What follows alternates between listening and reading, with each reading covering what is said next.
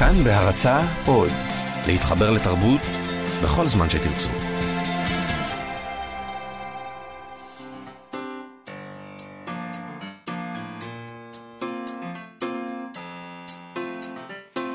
מה שכרוך עם יובל אביבי ומה יעשה לה. צהריים טובים, אתם מאזינים למה שכרוך, מגזין הספרות היומי של כאן תרבות, תוכנית ראשונה לשבוע זה. כמו כל יום בשעה 12 אנחנו כאן, אפשר להאזין לנו ברדיו ובאינטרנט ובאפליקציה ובעמוד הפודקאסטים למי שלא מספיק. שלום גם לעורכת שלנו מיטל כהן ושלום לאלון מקלר, שניהם עושים איתנו את התוכנית, ושלום לך יובל אביבי. שלום, מה יעשה לה? אתם יכולים לשלוח לנו מסרונים בטלפון 055-966-3992, 055-966-3992. היום אנחנו נדבר עם הסופר חגי ליניק, שהוא לא רק סופר, אלא גם uh, מארגן אירועי אנטי שפע. שזה אירועי שירה בתיאטרון תמונה בתל אביב.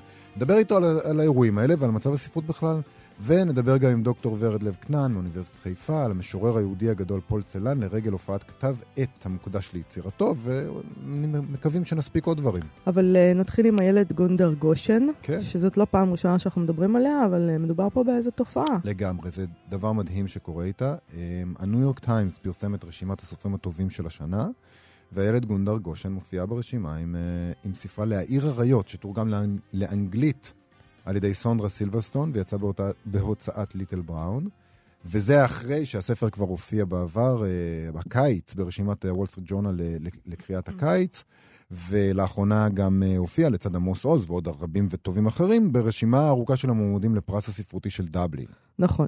ברשימה של הניו יורק טיימס היא מופיעה לצד סופרים כמו ניקול קראוס, פול אוסטר, ג'ורג' סונדרס שזכה השנה בבוקר, וג'ניפר איגן, וכמובן גם דוד גרוסמן, זה, יש לנו שני נציגים ישראלים, אבל דוד גרוסמן זה לא news כבר, אתה יודע, סוס אחד נכנס לבר, הוא כבר כן, הצלחה... לגמרי. זה גרוסמן, אוקיי. מי לא מכיר את גרוסמן, אבל איילת גונדר גושן. זהו, להעיר אריות יצא בארץ בשנת 2014 בהוצאת אה, כנרת זמורה ביטן, ונדמה לי שפה הוא לא עורר התלהבות אה, מיוחדת. אז תראה, על, עלית קרפ למשל כתבה עליה אז בשעתו בהארץ, במוסף ספרים. ככה.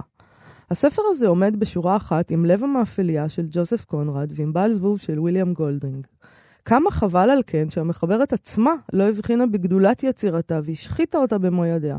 הילד גונדר גושן מטביעה את הספר הזה, שיכול היה להיות ספר חשוב מאוד, בפטפטת אינסופית, בדימויים מיותרים, אולי בניסיון לאפיין את הדמויות, בסיפורים על הסבתא של אשתו של הגיבור, בסיפורים על אחיו שנהרג מאש כוחותינו, בז'רגון רפואי אינסופי, בהרהורי הגיבורים שמובאים בסוגריים והיו צריכים להימחק, ובעברית עילגת, שאינה מושמת בפיהן של הדמויות כחלק ממה שמאפיין אותן, אלא היא חלק מדברי המספר. כל אלה מכבידים על הספר במידה כזאת, עד שבחלק הראשון שלו שקלתי ברצינות את האפשרות להפסיק לקרוא אותו, ומזל שלא עשיתי זאת. בחלק השני צצו בו דברים יפים באמת, אבל גם אז רק באגב, באופן שרומז שהיא אינה מבינה כלל מה עיקר ומה טפל ביצירתה. האמת שמדובר בביקורת מאוד משונה. קודם נכון. כל, הטענה הזאת היא שהסופר לא מבין את יצירתו, זו טענה שבעיניי היא בלתי נסבלת. וגם, או שספר עומד בשורה אחת עם לב המאפליה של קונרד ועם בעל זבוב של גולדינג, שזאת גם כן אמירה מאוד בומבסטית, אני לא יודע, אני לא יודע אם זה נכון גם כן מצד שני, גם הגזמה, או שהוא מפוטפט ומיותר ועילג, כאילו, אני לא מבין איך הוא יכול להיות גם וגם. נכון, זה באמת דבר מוזר. יותם שווימר בוויינט בשעתו גם לא מתלהב במיוחד, הוא כותב, אין ספק שגונדר גושן יודעת לספר סיפור. אולי גם רומן זה, כמו רבים אחרים שנכתבים בשנים האחרונות בעברית, הוא ארוך מדי ומסועף שלא לצורך. לא נמצא בו כמעט מבנה צורני מעניין שהיה יכול לתרום רבות לסיפור. הפרולוג של הסיפור, שסגנונו שונה משאר הספר, יוצר ציפייה לסוג כתיבה אוורירי יותר וחד. אך ציפייה זו אינה מתממשת. לעתים המחברת יוצרת מבנים תחביריים מיוחדים וסטנדרטיים פחות, או שהיא מנסחת את הסיטואציה דרך בחינת אובייקטים, ולא מתוך תיאור ישיר של מערך אנושי. במקומות הללו הרומן עולה מדרגה והופך למעניין יותר. במקומות הסטנדרטיים שהם הרווחים ברומן, הדגש מושם על, התו- על התוכן ועל התמה החברתית-פוליטית שהיא לב הסיפור.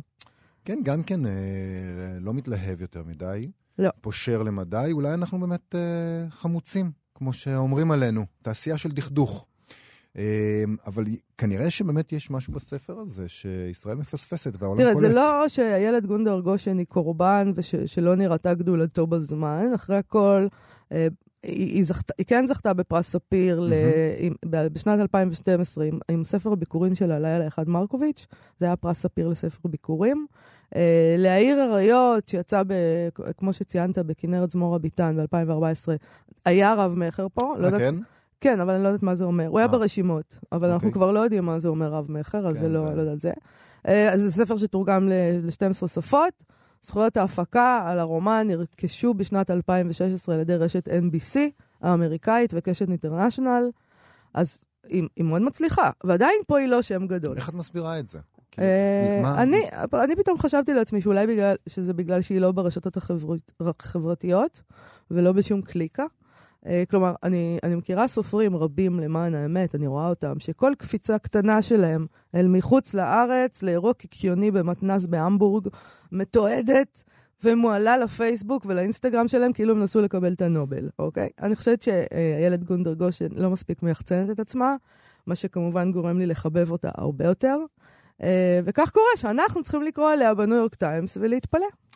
יש כמובן עוד מקרים של סופרים ישראלים שזוכים להערצה גדולה בחו"ל, ובארץ התגובה אליהם פושרת. זה לא הפעם הראשונה שזה קורה, אבל כאן מדובר בסופרת מאוד צעירה, וזה קרה לה מאוד מהר לכאורה, בתקופה שבה ההצלחה בחו"ל זה מין דבר כזה שמתקשר את עצמו, לא? כאילו, אה, ו- אם אפשר לומר דבר כזה. וגם שהצלחה בחו"ל יש, זה דבר שיש לו השפעה מאוד גדולה.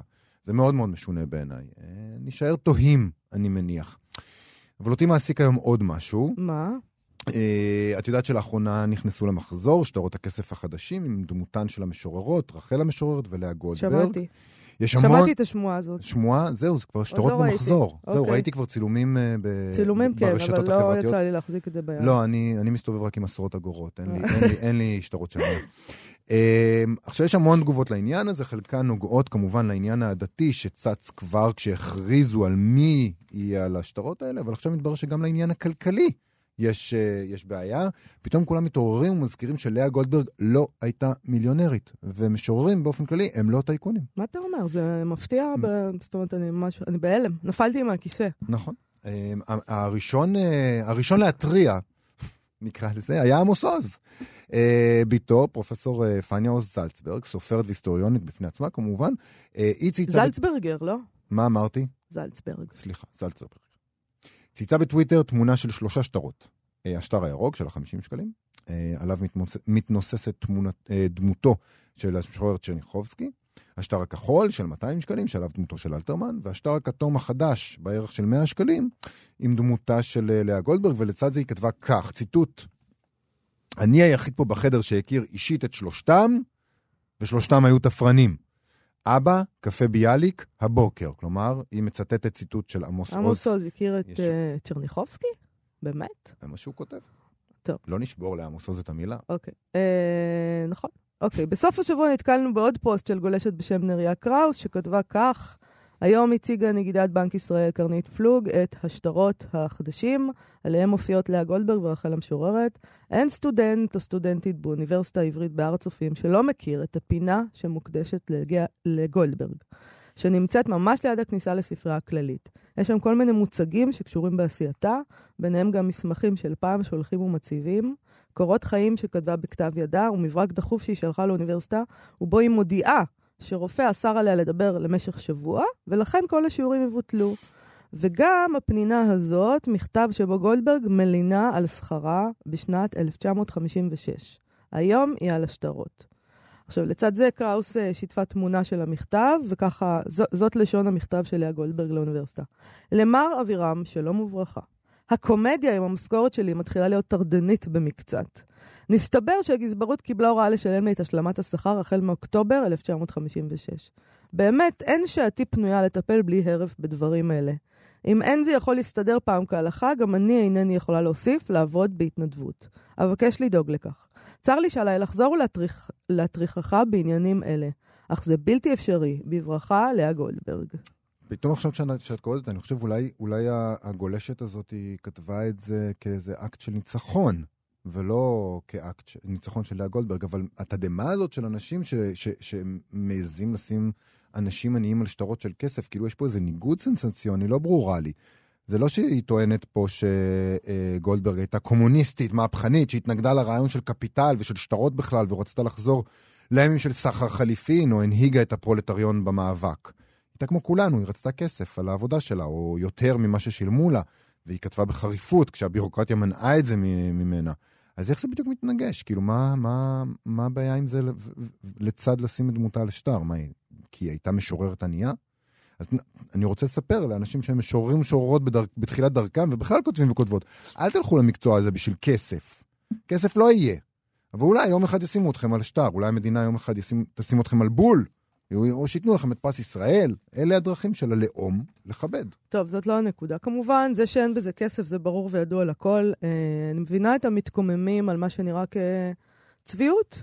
שהמדינה מכבדת את המשוררים כשהם מתים, פשוט כשהם משוררים מתים, אז הם מפסיקים להיות איום, ואז אפשר לשים אותם על שטר, הם כבר לא יכתבו יותר משהו נגד מישהו. זה, אנחנו כבר יודעים מה הם כתבו, ולזה קשה להסכים כמובן, אבל זה, זה כל, האמת שכל הדיון הזה נראה לי טיפה אידיוטי בכל מקרה.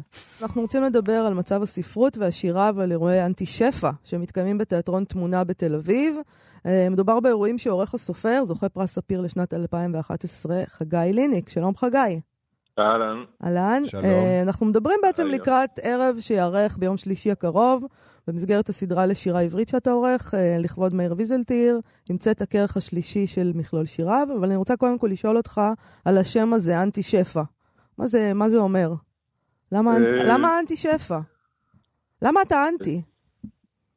לא, בדרך כלל אני לא אנטי, אבל בעניין של השפע אני אנטי גדול, כי השפע okay. אוקיי. הוא, הוא, הוא שיננתי מסרים, רגע, תני לי, כי השפע הוא מדומה, כאילו, הוא גנרי.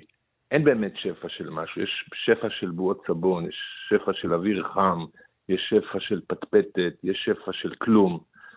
וכאדם יוצר, אתה נקלע לכל השפע הזה, וזה משפיע, כי אנחנו מתעסקים בשפה, ואם הופכים את השפה לשפע שהוא כלום, כן. אז הכלי העיקרי שאנחנו יכולים להתעסק בו, מתפורר לנו בידיים. אז uh, החלטתי אחרי הפרס שהזכרת אותו, כן, פרס ספיר. כן, שזה החינוך שקיבלתי בבית, שאם נותנים לך משהו כדי שתחזיר בחזרה. אוקיי. אז uh, חשבתי מה לעשות, מה לעשות, ופתאום באחד הלילות uh, נפל לי המשפט הזה, או הצירוף הזה אנטי שפע, וזהו, אז אנחנו עושים פעם בחודש אנטי שפע שהוא נושא, זאת אומרת, כל חודש בוחרים אה, נושא כמו זיכרונות ילדות, פירוק שפה, אהבה, דרכים, דלתות, אה, סרט אילם, מה שבא לנו, ומזמינים אנשים שקשורים לעניין או שלא קשורים לעניין, ואנחנו שישה מוזיקאים, קרני פוסטל, עובד אפרת, אור כן. אדרי, אסף תלמודי, נועה סגל, ונותנים בראש. אתה מנגן? כן. על מה? על גיטרה. אה. והוא שר. כמה הולם. למה? אתה רוקר כזה. אתה רוקר, כן. ככה. לא, רוקר לא. חיי. תקשיב רגע, אה, אתה עושה הרבה אירועים אה, עם משוררים. אתה כן. עצמך סופר, כידוע לנו. אתה התייאשת מהספרות? אני כותב, אתה סופר. התייאשת מהספרות בעצם ומהסופרים? למה משוררים דווקא? לא, לא התייאשתי, מה, יש פה להתייאש? זה לא, זה, אה, לא, אבל כי, קודם כל, כי משוררים, סופרים לא עושים לסופרים, את יודעת, זה יותר נחמד, נגיד אנתולוגיה, אז סופר לא עושה אנתולוגיה. סיפורים קצרים, זה קצת מטופש, איפה הוא ישים את עצמו? אוקיי. Okay. אותו דבר, אה, אז, אז יותר קל לי להתעסק עם אה, שירה, היא זרה לי, קצת בחוץ, אני לא בא מה, מהחבורה הזאת וכל זה. דבר שני, בשירה, יש, במשוררים, יש איזושהי תשוקה, הם באים עם, עם drive, עם רצון לשים משהו על במה, להגיד משהו. פרוזה זה עבודה שחורה, שיושבים בבית בלילות וכותבים אה, עוד ועוד. חוץ מזה, אני חושב שהפרוזה, בגלל הסיבות שדיברנו מההתחלה, היא נחלשה, זאת אומרת, הכל הוא גנרי, כאילו כבר uh, הכל אוויר. ואלה שכותבים פרוזה uh, שלכאורה לא נחלשה, uh, כבר לא כותבים לארץ. כאילו, כותבים הסופרים... עם הפנים לחו"ל, אתה אומר. אה, יותר עם הפנים, עם הידיים. אוקיי. זה קשור אולי גם ל... זה קשור אולי גם, דיברת מקודם על השפע הזה של השפה ועל ההתפוררות שלה. יכול להיות שפשוט משוררים הם יותר, אה, איך, אה, הם, הם מתעסקים עם שפה אחרת מאשר אה, אנשי פרוזה. הם עושים איתה משהו יותר מוחשי, משהו יותר... נכון, אבל זה יותר עמוק מזה, סליחה שאני מכניס פה איכות. תכניס. אה, אה, אוקיי, אה, תפתחו. אה, אה, אה, קח את מאיר ויזלטיר, משורר, אה, בעיניי הוא נביא, כן? הוא אוקיי. מביא, הוא דוחף, הוא, משוררים מנסים להגיד את מה שאי אפשר להגיד, את מה שהשפה, הם מרחיבים את השפה. כן. כן? אז הם, הם, הם כאילו מחדשים משהו, הם, הם לוקחים את כל העסק קדימה. הם, הם, הם, הם, הם, הם, מי שרוצה מאמין להם ומי שרוצה לא מאמין להם. אידיאולוגיה הקיימת היום בפוליטיקה, היא לא אוהבת אה, תהיות וגוונים ומשהו לא ברור, היא אוהבת שחור לבן. כן. אז המ- המ- המשוררים, אין להם מקום. לכאורה יש, איזושהי פריחה, אבל היא- זה, זה הסוואה. זה בפייסבוק. זה בפ... כן, זה, זה כאילו, הם, הם מעודדים את זה, כי זה, כי זה, אתה יודע, זה כמו, אני מכיר, יש ציפור כזאת בשדה, שכשבא, יש לה אפרוחים ובא טרקטור, אז היא עושה את עצמה צולעת והולכת הצידה כדי שאנשים ילכו אחריה, שיחשבו שאפשר לתפוס אותם, ויעזבו את האפרוחים אהה, והגוזלים. אוקיי, יפה. אותו דבר השירה היום טיפה, מי שהבין, הבין מה שאמרתי. אז... אה, אז זה את דרך- מעולה. זה דרך מאוד. מעניינת אה, להגיד שלאירועים פוליטיים בעצם. הכל פוליטיקה. פוליטי. נו, הכל פוליטי. הכל פוליטי. רגע, אבל אני באתי מבית חגי, פוליטי, אני... לא, אבל- למדתי לקרוא עלה למשמר. אבל גם, זה מפחידה אותי. גם כמעט, כמעט הטענה של להגיד לעשות משהו איכותי, להכניס קצת איכות, כמעט, כן. גם הטענה שאתה עושה את זה היא כאילו פוליטית. נכון, נכון, לגמרי. כי... לא, אני אגיד לך, לא- לא שאין אה, אנשים שרוצים לעשות משהו איכותי. מי שיצביע מה איכותי ומה לא, ההיררכיה נשברה, ובגלל זה אנחנו עושים את הסדרה, ולוקחים את אה, מאיר אה, זילציר ועושים לו ערב, שהוא זוכה פרס ישראל, ובכלל היחס פה לזוכים, הוא, לא, פרס ישראל כמובן, הוא, הוא ירוד, כי מי שיש לו פרס ישראל היה צריך היו צריכים לכתוב עליו איזה ביוגרפיה, כי, כי מאיר ויזלטיר הוא שריד של שנות ה-60, כן.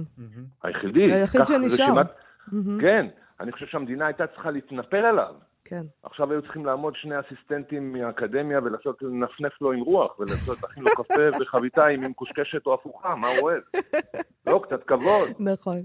רגע, אבל. אה, אה, חגי, אני רוצה רגע לחזור טיפה אחורה, כי זה חשוב לי הנקודה הזאת. לא, לא. רגע, העניין הזה לא, שאמרת על הפרוזה. אני אגיד לך. אה, על הפרוזה. אני רוצה לדבר על הפרוזה, מה רגע, מה? מעניין אותי הסיפור הזה של הפרוזה, הכותבים היום מפנים את מבטם החוצה, הם כבר כותבים החוצה. מה זה אומר? למה הם עושים את זה ומה זה אומר? זה אומר אה, עוול מאוד גדול, אחד, לשפה העברית, שתיים, לקוראים בארץ, כי זה לא גלוי, אבל אני חושב שהאקדמיה, או מי ש... אני לא חוקר, אני לא רוצה להתעסק עם זה, כן, שיגלו איזה סופרים, הספר שלהם באנגלית מתפרסם לפני שהוא מתפרסם בעברית. רשימה אחת. אוקיי. כן, אפשר לעשות את הרשימה הזאת, זה לא בעיה, זה לא סוד. סופרים שהספר שלהם באנגלית אה, זה... שתיים, שיקחו את הנושאים. שיקחו את הנושאים. אף אחד פה לא כותב, נגיד, על מלחמת יום כיפור. זה לא נושא שהוא פורח פה, מה כן. שכן באירופה הסופרים, הוא לא פורח פה, מכל מיני סיבות. עכשיו, עוד דבר, שישבו אנשים ויקראו את הספרים החדשים שיוצאים, ואני לא רוצה לנקוב בשמות, על אוקיי. סופרים שמקובלים בחו"ל. הם יראו, ואני אתן דוגמה, אני נותן דוגמה, כן? אוקיי. נגיד משפט, רחוב אלנבי, רחוב מרכזי בתל אביב. כן. הם מסבירים לקוראים אה, בחוץ זאת לארץ. אומרת, אתה. אומר, רגע, אני יודע איפה זה אלנבי.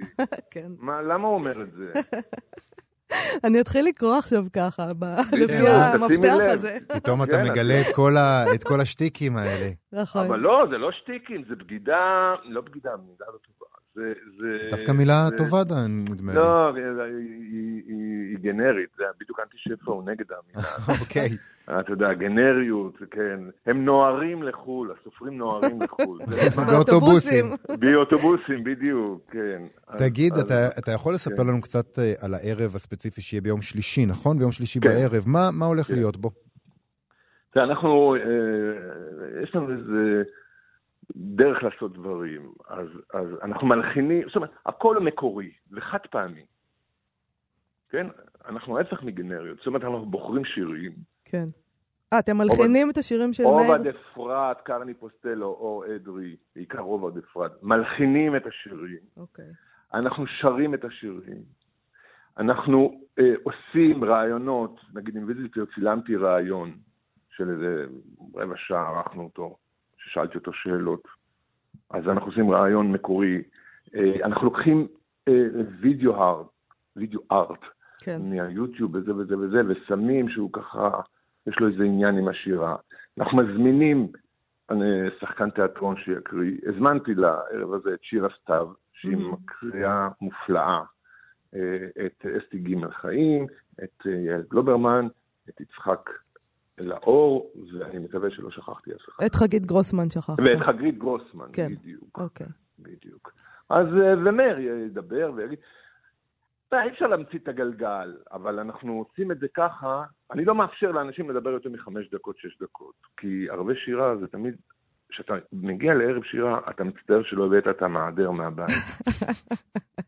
כדי לחפור מנהרה. זהו, זה נחשב לערב שירה שהוא רוק, או- ערב שירה רוקנרול. בגלל זה אמרנו. שאתה רוקנרול, רוקר. כן. זה מופע, זה מופע. זה מופע. זה מופע, בדיוק. אוקיי. אני מנסה להסביר לאנשים, זה מופע. אתה עולה, אתה לא מתחיל לחפור לאנשים לקדוח להם. אתה עולה, זה מופע.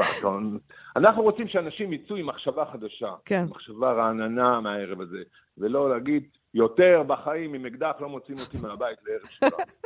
טוב, אז אה, חגי ליניק, אני ממש מודה לך. תודה רבה לך. יום שלישי בערב. אנחנו נבוא. הפעם. אנחנו נבוא. להתראות. בדיוק. ביי. טוב, אנחנו uh, תכף נחזור למשוררים עם, uh, עם uh, שיחה עם uh, ורד לב כנען, uh, דוקטור ורד לב כנען, אבל לפני כן, מה, יש לה חדשות. כן, קיבלתי הרגע. עכשיו מייל אה, שנבחרה רשימה ארוכה של פרס ספיר לספרות של מפעל הפיס לשנת 2017. קדימה, תקריא אה, לנו. קודם כל, הכותרת של העניין הזה זה שהשנה לראשונה כוללת הרשימה ארוכה גם ספר שיצא לאור בהוצאה עצמית. מעניין ספר מאוד. המעשיות לאימהות, מאת אורית אילן, שזה פשוט אה, נפלא, אה, שכך קרה. בהחלט אה, מישהי ראוי. שאנחנו לא מכירים אותה, שהמתווכים לא מכירים אותה, אני אוהבת את זה. לגמרי ראוי להכניס... נכנסה, אה, נכנסה אלינו בדלת האחורית, וזה נהדר. אני רוצה. לקרוא את הספר הזה. עכשיו אני אגיד לך רק, לפני שנעבור לדוקטור לב כנען, מי ברשימה הארוכה, יש לנו את קום קרא מאת שמעון עדף, ספר המעשיות, כפי שאמרתי, ספר המעשיות לאמהות אורית אילן, החיים מאת רות אלמוג, פרקי מכונות סלינה סייג, וואלה, כי גיא של סמי ברדוגו, ראוי מאוד. סופה אה, של אליס, סופה של אליס, סליחה, של מאת גלית דהן קרליבך, כל הכבוד. ארבעה אבות של אמיר זיו, שזה גם ספר ביכורים, לפי דעתי, שזה נחמד. כן, ספר ביכורים. אה, שטוקהולם של נועה ידלין, שהיא כבר בעצ... זכתה כבר פעם אחת בפרס ספיר. אה, לרגל עבור מקום אחר, מאת אוריאן מוריס. די. שזה דבר די מדהים. וואו. כי זה ספר מאוד יוצא דופן וחתרני. אה, פתח גדול מלמטה של אסתר פלד. אשדודים של יו- יותם ראובני. מהמם. ואלמוניות של אגור שיף. ויש לך, מה- מ- מ- ככה על הדרך, יש לך כבר אה, אה, הימור או או מועדף? אה, את- נורא בא לי שאוריאן מוריס יזכה. זה אין יהיה מדהים. סיכוי. אבל זה יהיה מדהים. זה אין יהיה סיכוי, מדהים. אין סיכוי. אבל על- אני, בוא נתחיל בזה שהוא יעלה לחמישייה, אבל אני קיבלתי עכשיו את זה, אני צריכה להרהר קצת ברשימה. אני חושבת שאנחנו נדבר עליה זה שוב מחר. מהבטן התגובה שלי, זה לא מהראש. אה, מהבטן, זה בא כן, לי. אז מהבטן אני חושבת שאני מהמרת בינתיים על סמי ברדוגו. נכון, ספר מצוין של סמי ברדוגו. נכון. טוב, אה, אז נחזור למשוררים. נמשיך, כן. היום בערב יתקיים בתולעת ספרים ברחוב מאזה בתל אביב, ערב השקה של פול צלן, שירה, פילוסופיה, תרגום, כרך 21 של דפים למחקר בספרות, כתב העת שמוציאה אוניברסיטת חיפה, זה מוקדש לצלן, כתבו בו בין השאר שמעון זנדבנק, אה, חגי כנען, גבריאל צורן, אה, גלילי שחר, לילך לחמן ושאול סתר, ואיתנו דוקטור ורד לב כנען, שהיא מרצה לספרות השוואתית באוניברסיטת חיפה ועורכת כתב העת דפים למחקר בספרות. שלום ורד. שלום יובל, מה נשמע? שלום. שלום שלום לך מאיה. אהלן. אז אה, אולי תספרי לנו קצת על, אה, על למה, למה פול צלן, למה, מי האיש אני- ולמה אני להקדיש מאוד לו. אשמח, אני מאוד אשמח לספר לכם, אבל אם אתה תרשה לי ואת תרשי לי, אני רוצה להגיד מילה על כתב העת. אוקיי, אה, בטח. המיוחד שלנו. ספרי לנו עליו. בטח. אה, דפים למחקר בספרות אה, הוא כתב עת אה, ותיק, הוא נוסד בשנות ה-80, ולאחרונה הוא התחדש. אה, אה, הוא כתב עת, כמו שאתם אה, אמרתם יפה, מטעם החוג לספרות עברית והשוואתית באוניברסיטת חיפה. הוא התחדש, יש לו מערכת בינלאומית, וכעת הוא באמת אה, החליט אה, לקחת כיוון ולעשות מעשה ולהקדיש את עצמו רק לכרכים נושאיים. Mm, הכרך אוקיי. הראשון שיצא אה, הוקדש, ב- בהתחדשות הזאת הוקדש לספרות ילדים וילדות בספרות, ושם באמת פתחנו את הנושא הזה עם כל הזיקות של ספרות הילדים לספרות מבוגרים, מספרות מבוגרים אל תוך ספרות הילדים וכולי, ונתנו שם גם אה, במה למחקר חדש, רענן וחשוב של ספרות ילדים פלסטינית, דבר שלא נעשה עד כה. עד, אז עד כאן זה אז לגבי, בעצם זה, אה, פול צלן זה הכרך הנושאי השני ב- בגלגולו המחודש של כתב העת. נכון מאוד. אז רגע, עכשיו- אבל אני רוצה לשאול אה, שאלה פרקטית, אם תרשו לי רגע להיות פרקטית. אם כן. אנשים רוצים לקרוא את זה, איפה הם יכולים למצוא את כתב העת אה, הזה? זה- דרך שאלה טובה. מוסד, דרך מוסד ביאליק, מוסד אה. ביאליק הוא מפיץ את הכרכים האלה אוקיי. מאז ומתמיד, הבנתי. וכל אחד יכול, אה, אה, יכול אה, לרכוש אותם אה, דרך, אה, דרך האתר או דרך הח- החנויות שמפיצות את, את זה. בעיקר החנויות שמפיצות את זה בתל אביב, אני יכולה לומר, זה באמת תולעת ספרים והמגדלור. ו... אה, אוקיי. החשודים המיידיים. יש בחנויות, אוקיי, בסדר גמור. בדיוק כך, החנויות בדיוק העצמאיות. כן. בדיוק, אז נכון פול מאוד. צלן. פול צלן. עכשיו, אנחנו החלטנו אה, להקדיש אה, אה, את החוברת השנייה ל- למשורר החשוב הזה. אה, קודם כל, זה מעשה שהוא ממש נדרש, מכיוון שלא, אה, מוזר, אבל אין אה, בעברית, למרות שאנחנו יודעים כמה שהוא היה ואינו משמעותי אה, גם עבור השירה, גם עבור המחשבה אה, שהתפתחה כאן, וגם עבור אה, האומנות. אומנים אה, מאוד מאוד, אה, אומ- האומנות הפלסטית, אי אפשר, המודרנית, אי אפשר לחשוב עליה כאן בארץ ובמקומות אחרים כאן, בלי אה, פאול צלן. ההשפעה שלו היא אדירה. ולכן אה, אה, החוסר שלו בשפה העברית, התייחסות מחקרית אליו בשפה העברית, אה, היה מבחינתנו אה, אור ירוק לצאת לדרך. ודרך אגב, אני יכולה לומר שגם בשפה הגרמנית, האנגלית והצרפתית יש הרבה מאוד אה, מחקרים שהוקדשו רק, אה, רק לשירתו והיחסים המיוחדים שיש לה עם הפילוסופיה. איך את מסבירה את אה. זה, אגב, שלא התייחס- לא התעסקו, זאת אומרת, הוא הוא תורגם... אה, בזכות כן. שמעון זנדברג ויש תרגומים נכון. שלו וזה, אז איך זה נכון. שהמחקר לא התעסק איתו? הנה, בבקשה. אני... שאלה, אה, זו שאלה שאלה- מעניינת, שאלה- דווקא שאלה אה, מאוד ניצול. שואה, יהודית, אה, היית מצפה ש... בהחלט, אז נכון, נכון, אבל מחקרים מהסוג הזה, למרות... אולי כי הוא נורא, לא- אולי הוא, כי הוא קשה לקריאה פשוט.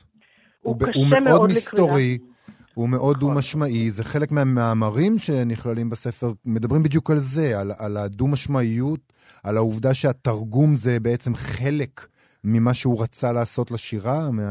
נכון. אז אולי זהו, פשוט אז הוא לא מובן. אז, אז דווקא מה שאתה. אומר, מה שאתה אומר זה מאוד נכון. אדורנו אה, באמת אה, דיבר עליו כאל משורר הרמטי, אבל ההרמטיות הזאת, או האניגמטיות הזאת, או החידתיות הזאת שאתה מדבר עליה, אה, קשורה באמת לעובדה שהוא משורר שכותב בעקבות מלחמת העולם השנייה, כלומר השואה. כן. אה, הוא משורר, כמו שאמרתם, ניצול שואה, שאיבד את משפחתו. השבר הגדול של, של, אה, של השואה, הוא, הוא שם חותם אה, עמוק בו. וכן, עוד משפט ידוע של אדורנו שאומר שאחרי השואה אי אפשר לכתוב נכון. שירה. אבל האמירה הזאת, דרך אגב, שהוא בסופו של דבר הסתייג ממנה, היא אמירה שאומרת הרבה מאוד על מה עושה השירה של צלן. כי השירה של צלן, אה, ואני רק רוצה לומר במאמר מוסגר, שהחוברת שלנו לא סתם עוסקת בצלן, אלא היא עוסקת ב...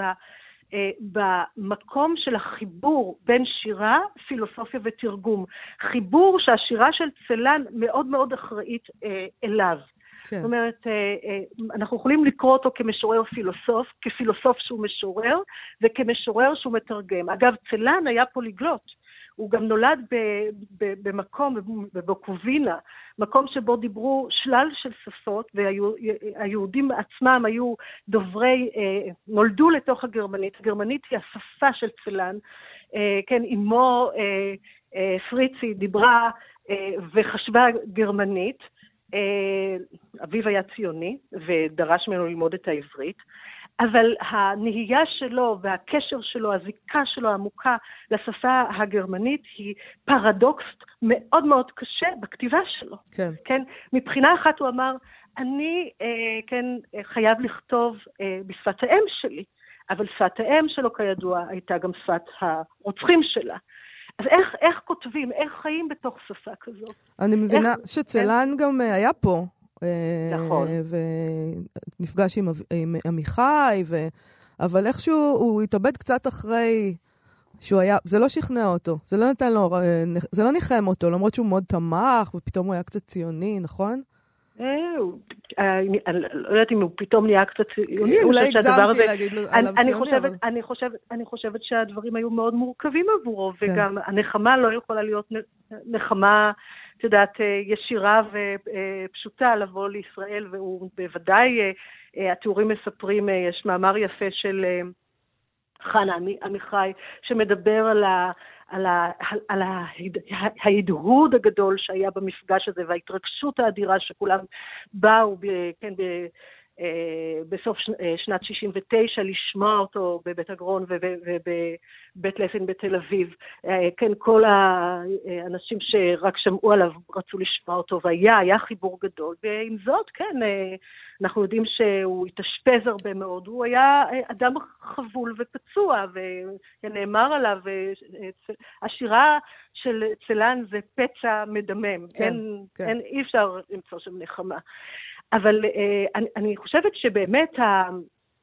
העובדה שהשירה שלו, וגם אתם שמתם לב שיש מאמר באמת שמדבר על החיבור או הקשר, הקשר הקשה שהיה בין אה, צלן להיידגר, כן. אה, כן, השירה אה, של צלן היא חשפה, או, או אני חושבת שזו הייתה המשיכה של הפילוסופים ביחס לשירה של צלן, היא חושפת איזושהי מהות בשפה, שרק השירה יכולה לעשות את זה.